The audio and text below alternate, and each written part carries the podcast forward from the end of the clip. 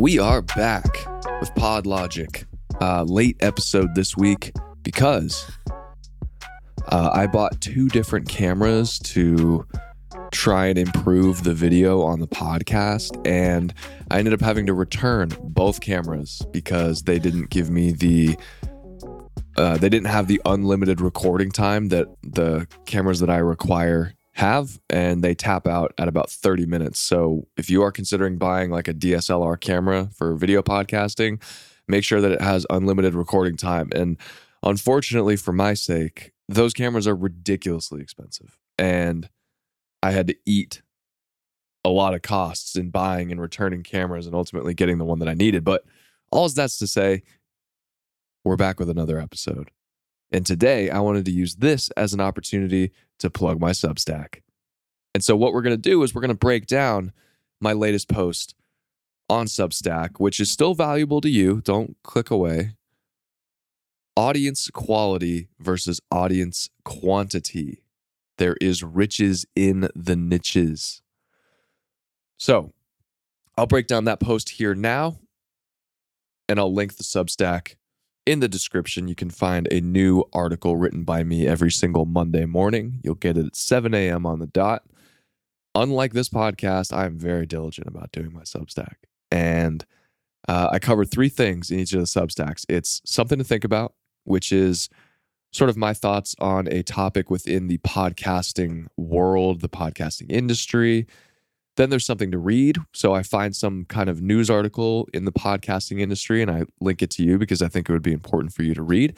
And then something to watch, which is either my own content or a YouTube video on podcasting that I think was pretty valuable. So this video slash podcast is going to be talking about the something to think about section because that's where I cover the audience quality versus audience quantity.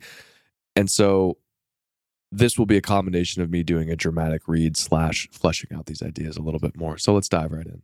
Let's face it, podcasting has gotten really popular over the past three years, and gone are the days where you can quickly build up a large audience from scratch. It's not impossible, but it's significantly harder.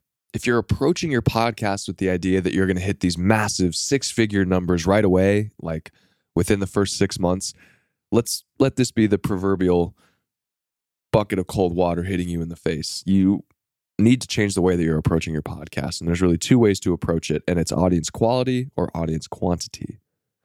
So, the way that you think about how you're going to build your audience is going to lead you down one of two paths. So, building a very big, giant, broad audience or a very niche, small, valuable audience. I prefer this niche, small, valuable audience. That's you. So, should you choose to build up a large, general, broad audience, which is not a bad thing, if you're starting a podcast and you want to have a big audience, I'm totally for that. It's doable, it is possible, but it is unfortunately going to cost you some money. And here are the things that you need to do if that's sort of the goal that you're approaching. One, you have to have a great podcast. Uh, you need to be entertaining. You likely need to be anti politically correct. And you need to be consistently publishing fresh content on both audio platforms and YouTube. You can't just take a week off. You have to really, really be committed to this and essentially put everything into it. Um, can you do this as still like can you build up a big audience still as like a side hustle?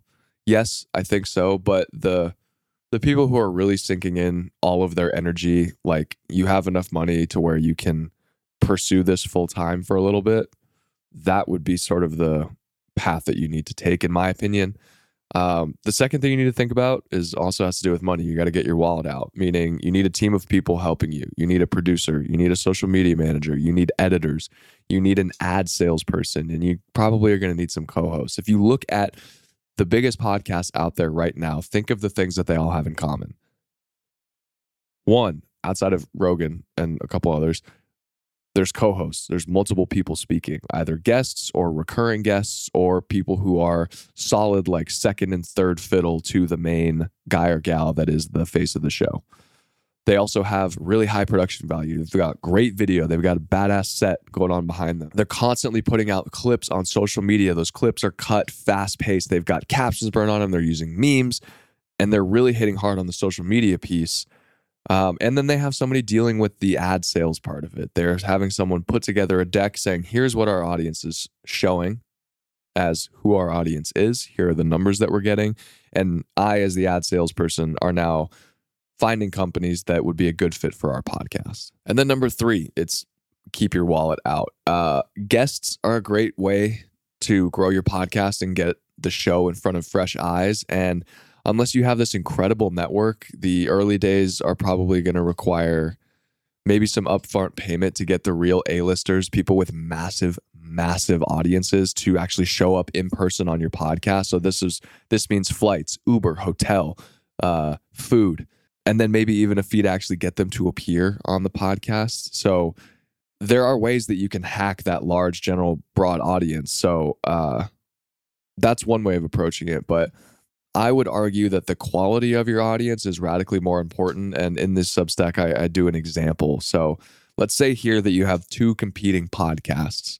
The first is getting 100,000 downloads an episode. You've got a general audience leaning leaning male 18 to 49 age range and they're working entry to mid-level normal 9 to 5 jobs or they're still in school with no income at all. You've pursued the above, you know, pr- the aforementioned route of of uh, quantity audience, and thus you've built your podcast around something that has general mass appeal, and you've brought together the full team to help build this audience, and you've done all that.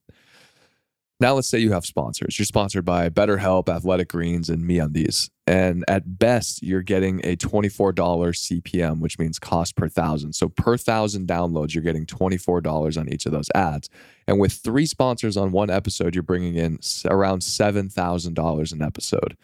And then if you're doing one episode a week, that's going to net you roughly $375,000 in revenue, which is fucking awesome. That's a lot of money. That's a lot of money. Okay. That is a lot of money. But we are forgetting that you still need to cover the costs that got you there, meaning that full team, the production, uh, meaning all of the equipment, the ad sales guy, the editors, the social media team, yourself. You got to pay your own living expenses. You probably have a studio space that you need to pay for as well. So that money gets used up pretty quickly. And this is also banking on the idea that your audience is actively purchasing from your sponsors, which given the data, you know, you could go either way. They're either very active in, you know, buying sponsorships or depending on who your audience is, they don't really have disposable income and might just be skipping right through your ads. And if your ads aren't performing well on the podcast, your sponsors will leave. And thus you create a constant cycle of, oh my God, we got to go find new sponsors. So, given the demographics, uh, the figures that I listed beforehand are likely, those are a best case scenario and are probably not the norm. Uh, so that's show number one. Podcast number two is getting 10,000 downloads per episode. So 10% of show number one. And this team consists of you as the host and one contractor that handles the back end production for audio and video. And you've gotten really, really niche in your topic. Let's say that it's real estate investing. And you bring on the top people in your field. These aren't A list celebrities, so you don't need to pay these people to come out and be on the podcast. They ha- they have a genuine interest in sharing their expertise and telling stories, so they have agreed to come on the podcast. Again, producers and executives in their field, they're sharing stories, perspectives, and strategies. And then, given your niche topics, you've built up an extremely niche audience of people interested and you know people that kind of hover around this industry, meaning like private equity, GPs, investors, entrepreneurs. These are people in their 30s to 55 year old range. But the thing that's different about this audience, especially with a niche real estate, like a niche like real estate, is uh, they have a lot of disposable income and you can really nail down who your audience actually is and the amount of money that they can spend and put together a really awesome sales pitch to privately approach companies that are not the corporate sponsors like you know Miller Lite or Nissan that are doing CPMs you can work out private uh, contracts private deals with those companies to sponsor your podcast. Uh, you're not restricted again by the CPMs and you can set the price to be whatever you want. And with a smaller team, you get to keep a much larger chunk of the cash. So ultimately, there's riches in the niches, and uh, going for quantity over quality allows you to shape the audience to be people that have that disposable income to get the buy in from high quality sponsors that you actually care about rather than, uh, you know, catering to college and early career people who might potentially maybe sometime down the line buy the underwear that you're trying to hawk every single week on your podcast. So all that to say is, is you can build your podcast however you want. If it were me, and this is what I am doing, is I'm approaching quantity quality over quantity. I, I think in the newsletter I screwed that up a couple times. So if you're reading the Substack and I screwed that up, I apologize. Know that I always think quantity, quality better than quantity. Oh my goodness. It's a tough thing to uh it's a tough thing to get right, but ultimately quality over quantity. That's what we want. So that's just a, a sneak peek of what you'll get in the Substack. I appreciate you listening and watching. Please follow the show on Apple or Spotify, subscribe on YouTube, go follow the Substack. Uh, and thanks again for tuning in. I'll see you next week.